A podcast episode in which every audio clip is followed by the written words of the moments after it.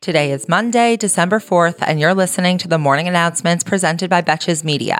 I'm your host, Sammy Sage, and the morning announcements is your daily five minute breakdown of the headlines that isn't afraid to take a side and roast the most consequential reality show there is our government. This holiday season, I am shopping at Quince. Quince is my go to for luxury essentials at affordable prices for everyone on my list, including and especially me. Quince jewelry is the perfect gift to yourself or to anyone else I got myself the Globe boho hoops and the Modern U hoops, which I love so much. And I definitely recommend checking out all of their clothing. They have some really amazing silk, cashmere, home goods. As you already know, I could not love Quince more. You can get affordable luxury for everyone on your list with Quince. Go to quince.com slash morning for free shipping on your order and 365 day returns.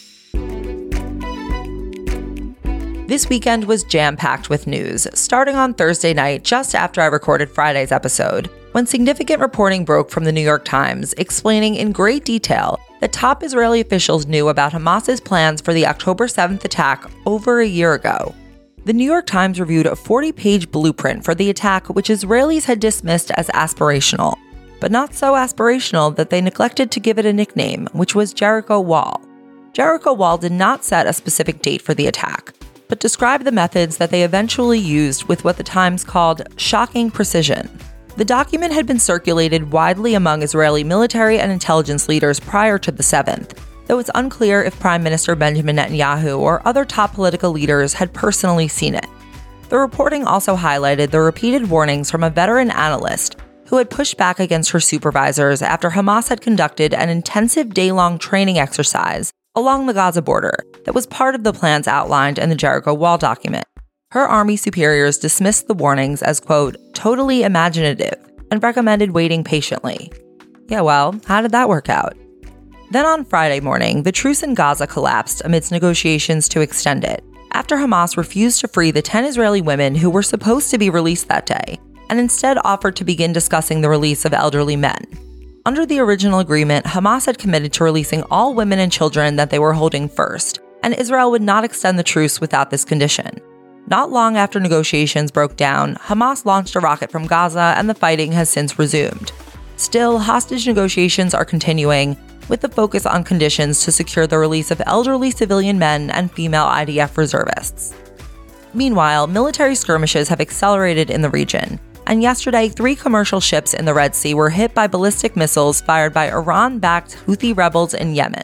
A U.S. warship intervened and shot down three drones in self defense during the hours long assault.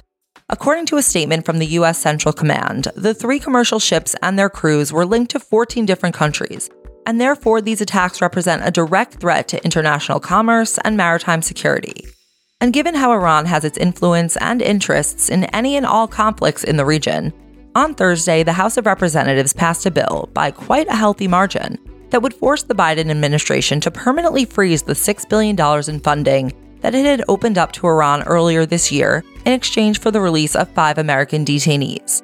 The vote was 307 to 119, with 90 Democrats joining almost all Republicans, and the Senate has introduced similar legislation that has not yet passed out of committee.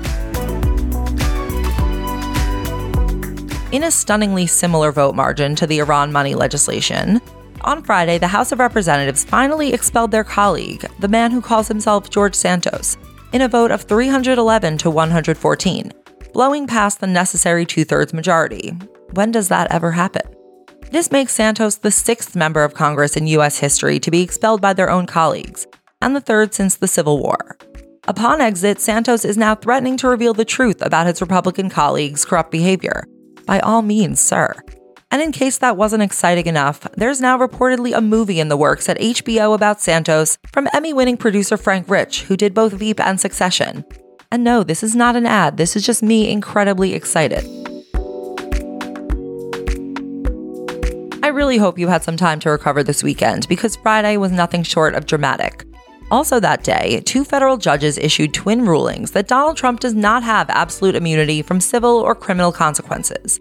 The first decision came from an appellate court which ruled that Trump could be sued by police officers over injuries that they suffered during the January 6th insurrection, while the second came from the judge overseeing his DOJ case in DC for also attempting to overthrow the election, who ruled that he had no protection from prosecution as a former president, as his attorneys have attempted to argue.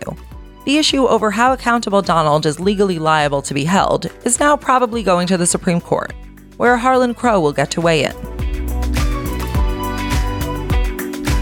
For our final story today, the Department of Education's Office for Civil Rights has announced that they've opened investigations into allegations at several U.S. colleges, including Harvard, Columbia, UPenn, Cornell, Wellesley, Lafayette, Cooper Union, and the University of Tampa, as well as a handful of public school districts in New York City, Las Vegas, and Tampa, again, for complaints of ethnic discrimination and for failure to respond to accusations of anti Semitism, as well as anti Muslim and anti Arab harassment.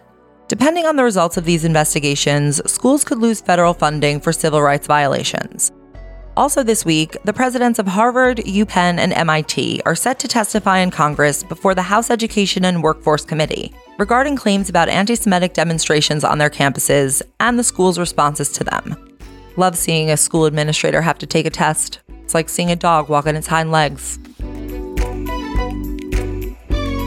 Thank you for listening to the morning announcements presented by Betches Media, and thanks again to our partner Quince. Like I said, this holiday season, I am shopping at Quince. Quince is my go to place for luxury essentials at affordable prices for everyone on my list, including and especially me. You can get affordable luxury for everyone you know with Quince. Go to quince.com slash morning for free shipping on your order and 365 day returns. And until tomorrow, I'm Sammy Sage, and now you know what the fuck is going on.